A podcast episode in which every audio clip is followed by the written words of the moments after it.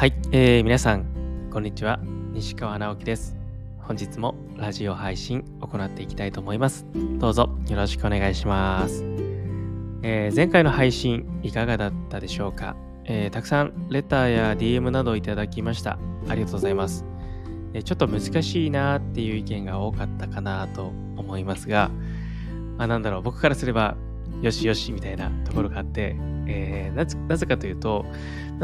知ってることを配信されて、自分の中で納得するっていうのも一つだし、今回はその視点ではなくて知らないものに触れてほしかった、新しいことをチャレンジして学びを始めたとして、知らないことだからこそこう可能性が広がったりとか、世界の見え方が変わったりとかすると思うんですね。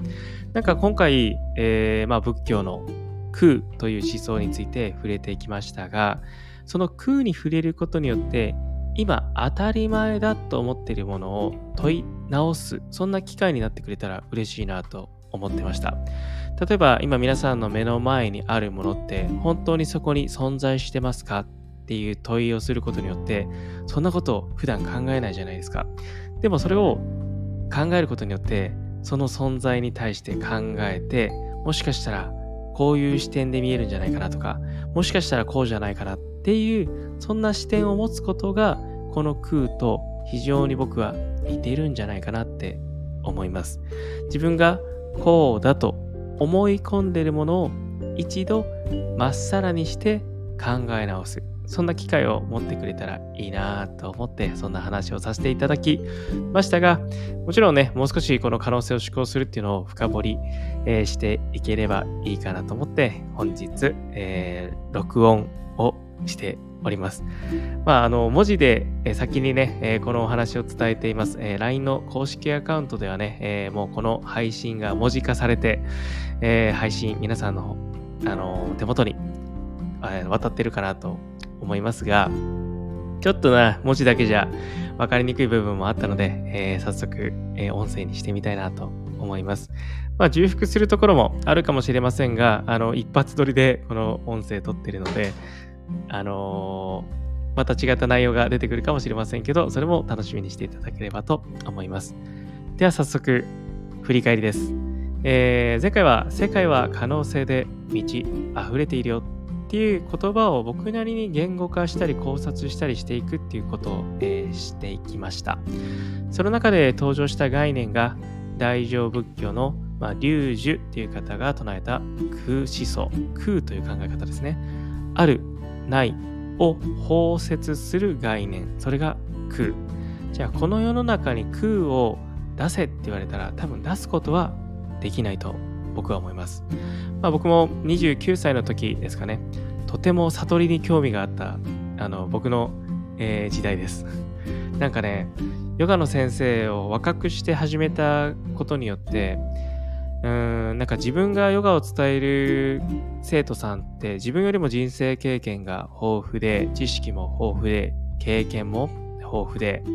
ヨガ歴も長かったりする中で、自分は一体何を伝えれるのかなとかね、焦った時期がありまして、その時に、古典的なヨーガ、当時はハタヨガ、クンダリーニヨーガっていうね、結構、濃いヨガをやってみたりとか、悟りっていう領域、ヨガの究極的な、ところってそこに行き着くみたいなのをふわっとね、感じてる人もいると思うんですが、そこを達成することによって、自信を持ってヨガを伝えれるんじゃないかなってね、思った時期があって、その時にヨガじゃゆっくりのペースでなかなか前に進まんと思ってね、もう突貫工事だと思ってね、寺に入ることを決意して寺ごもりをしたことがあったので、今回そこでの経験も踏まえて、今回空というね、視点でお話をさせていただきました。またそのね、寺でのお話だったりとかはまた違うところでしていこうかなと思います。今日は視点を変えまして、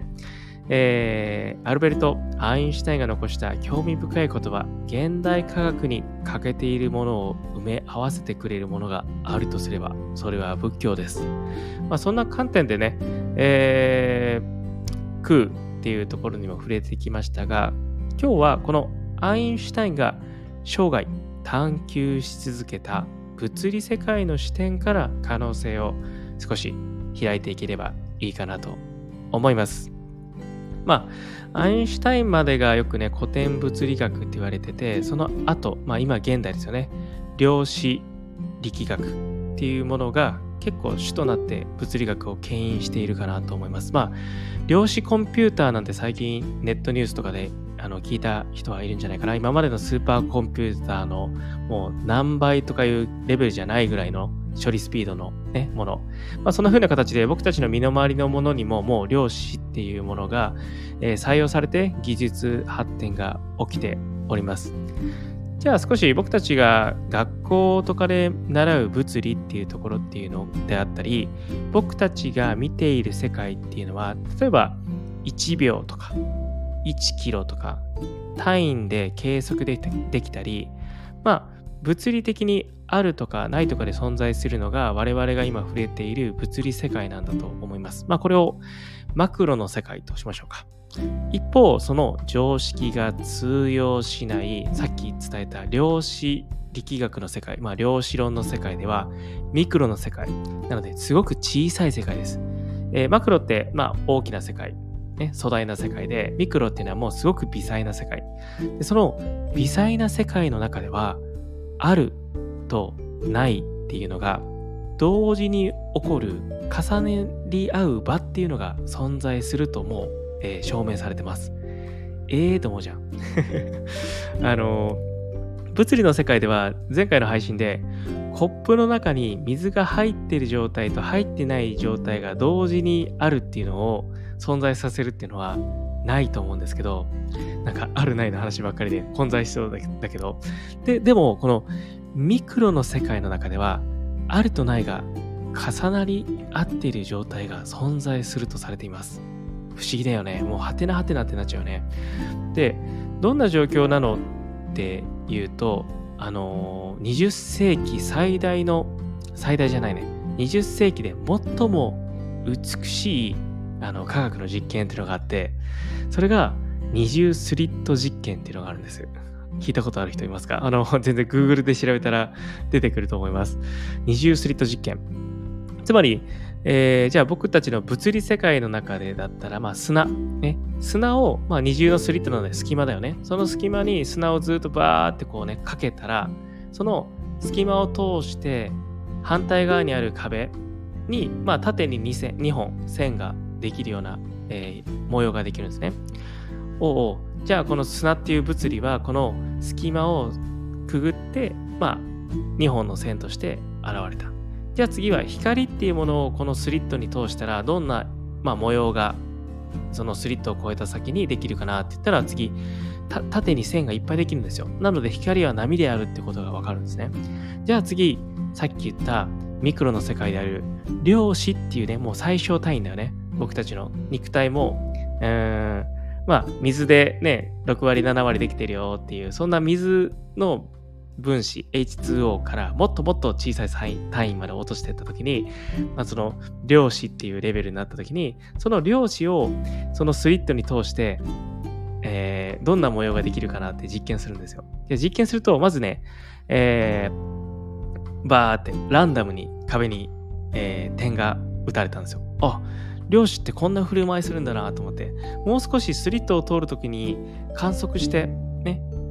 観測器を置いてどんな風にこのスリットを通るのかっていうのに観測しながら同じ実験をもう一度行ったら、縦に2本きれいに線が生まれたって、あれってなるんですね。これ何を言ってるかというと、量子は観測することによって本来出てくる姿が変わるっていうことが発見として出てきたんですよ。何の話？まさに量子っていうのは私たちが観測するまで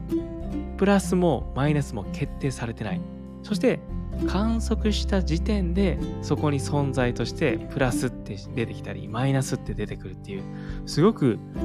奇妙な動きをした。なのでこの奇妙な動きに対してアインシュタインは神は才を振らないっていう言葉で反論したんですよ。これ有名な話でね。つまりアインシュタインってどういう世界を、考えてたかというと、まあ、全ての現象は、まあ、いわゆる物理科学で証明できるっていうスタンスを取ってたので、この量子の振る舞いはそれに反してたんですよね。なのでアインシュタインは、神はサイを振らない、つまり神様はそんなサイコロを振ってランダムに事象をこの現実世界に起こしていないっていうところで反論した。でも後にアインシュタインもこの量子論を採用し、最終的にはこの研究に参加して、後にその量子論を使って我々の生活が今豊かになっているってところなんですけど、じゃあこのアインシュタインも否定したこの量子の振る舞いね、あるなしが決定していない場、これ前回に配信した空と非常に似てませんか？なので、空の視点でもあるとかないとかを超えた領域があって、そこから僕たちが見ている世界にはあるかないかで出てくる。でこの量子の振る舞いもあるとないが同時に起きているね、内包されている領域があって、僕たちが観測した時にあるかないかっていうのが登場してくる。なんか僕のこれ意見ですよ。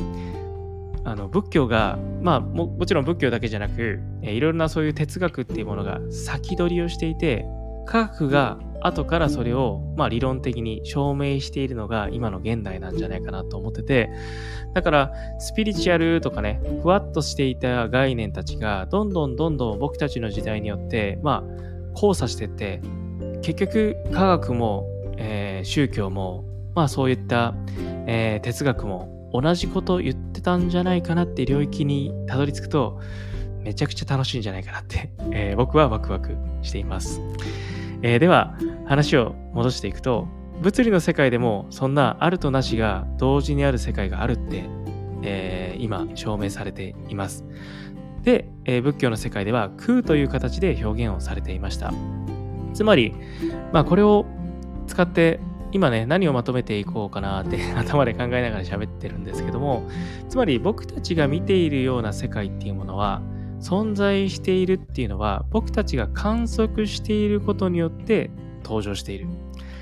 例えば毎日通る道があるとするじゃないですか。でそこの景色、あなたがそこを通るのと、もしかしたら別の A さんが通るときに見えてる世界ってきっと違うっていうのはなんとなくうなずけますよね。でもあなたがもしその毎日通る道を違った視点で見ようとするのであれば、きっとまたその世界の見え方が変わってくる。つまり自分が見たいように世界を見ているのであれば、じゃあ自分が見たいようにも世界を見ることっていうのはゼロじゃないんじゃないかなって思います。つまりその自分が捉えている固定概念を否定することによって新たな想像が生まれる。これを僕が可能性として考えてます。この新たな何かが生まれるクリエーション、創造の力が、もし神様とか、宇宙のパワーとかって呼ぶのであれば、全ての人間にその力が備わっていると言えるのではないでしょうか。神は全知全能です。宇宙は無限のエネルギーって表現しますよね。でも僕たちには実はそれを持っていて、ただそれを自分たちの思考などで、ブレーキを踏んでいる状態。そのブレーキが外れるのが概念が壊れる瞬間かなと思ってます。先人の残してくれたこの空という思想や、今物理学で主流となっているこの重なり合う場、量子論っていうところも、きっと僕たちがこうだと思い込んでしまっているものを破壊し、新たな価値観や、僕たちに可能性を常に、感じさせてくれているものなんじゃないかなとも思っています。こんな風にね、個の思想家や、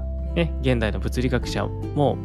世界は可能性で満ち溢れているんだよ、すごく生きやすい場なんだよってことをね、いろんな視点で僕たちに教えてくれるに違いないなって僕は思ってます。少し長い配信になりましたが、何度も聞いていただいて、少しこの言語に触れていただけると嬉しいなと思います。またね、引き続き、こういう配信は続けていこうかなと思っていますので、ぜひまたレター、いただけるとね、すごく嬉しいです。前活動が止まっちゃいましたけど、レターが活動の励みになってます。またね、その他の SNS 等でも DM などいただけるとね、嬉しいのでね、チェックしていただければと思います。最後に告知させてください。明日、日曜日だね。明日10日日曜日、LINE の公式アカウントのお友達限定で無料のラジオ&ヨガクラスが朝の7時45分から開催します。30分前にはね、LINE 登録している方には Zoom の ID が送られていきますので、そちらにログインしてください。そうするとね、朝15分ラジオのね、生配信をした後に30分間、僕が大事にしている、チューニング、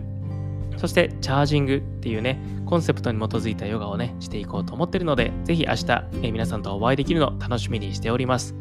ではまた、ラジオの配信でもお待ちしてます。また。